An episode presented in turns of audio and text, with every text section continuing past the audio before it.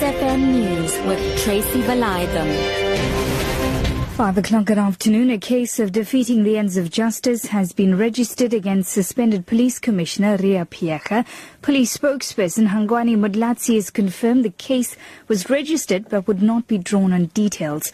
Two years ago, Phiyega was also accused of defeating the ends of justice and investigated by the Independent Police Investigative Directorate.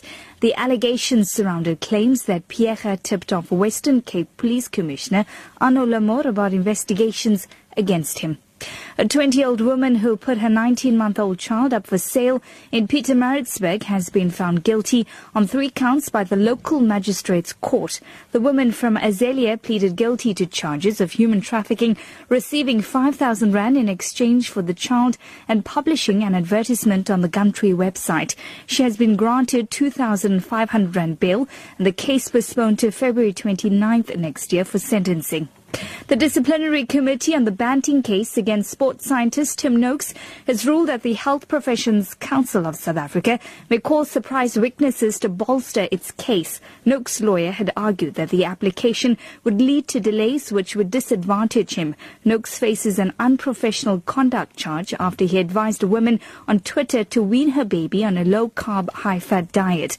Sasanda Nkwala reports. Noakes' lawyer, advocate Michael van der Nest, argued that given that it had been almost two years since the tweet was sent, the HPCSA should have finalized all its witnesses and their testimonies. He says since the charges were first publicized, Noakes had suffered professional, emotional and financial loss which would be exacerbated by any further delays. However, committee chair advocate Joan Adams says since the expert witnesses would not be introducing any new evidence, but rather providing clarity, they deemed it fit to hear what they have to say. Archbishop Emeritus Desmond Tutu says he's deeply touched to have been honored by Queen Elizabeth for his lifetime service to human rights, peace and reconciliation. Tutu received the Order of the Companions of Honor from Prince Harry today.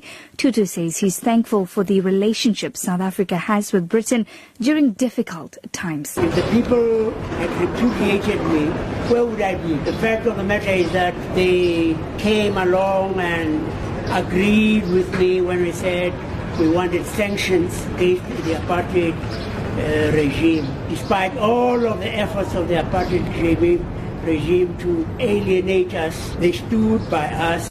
Shifting focus this afternoon, local filmmakers upset about the negative South African references in the latest James Bond blockbuster Spectre. In the film, South Africa prevents the creation of a new world surveillance body that aims to establish stability. There are also images of Cape Town in flames. Spokesperson for the Cape Film Commission, Dennis Lilly, says they're not happy. And I was quite taken aback by some of the references to South Africa in terms of the voting on the Security Council and also the images that were portrayed of Cape Town in particular. I spoke to a few of the filmmakers from South Africa about it afterwards and they had similar views that they were a bit disappointed that, you know, South Africa's yet again posted in a bit of a negative light internationally and it was a bit unnecessary in our view. U.S. President Barack Obama says the United States has recognized its role in creating a climate crisis and embraced its responsibility to do something about it. Obama was speaking at UN climate talks in Paris. He says the talks could be a turning point and there now is a sense of urgency about the task ahead. What should give us hope that this is a turning point? That this is the moment we finally determined we would save our planet is the fact that our nations share a sense of urgency about this challenge and a growing realization that it is within our power to do something about it.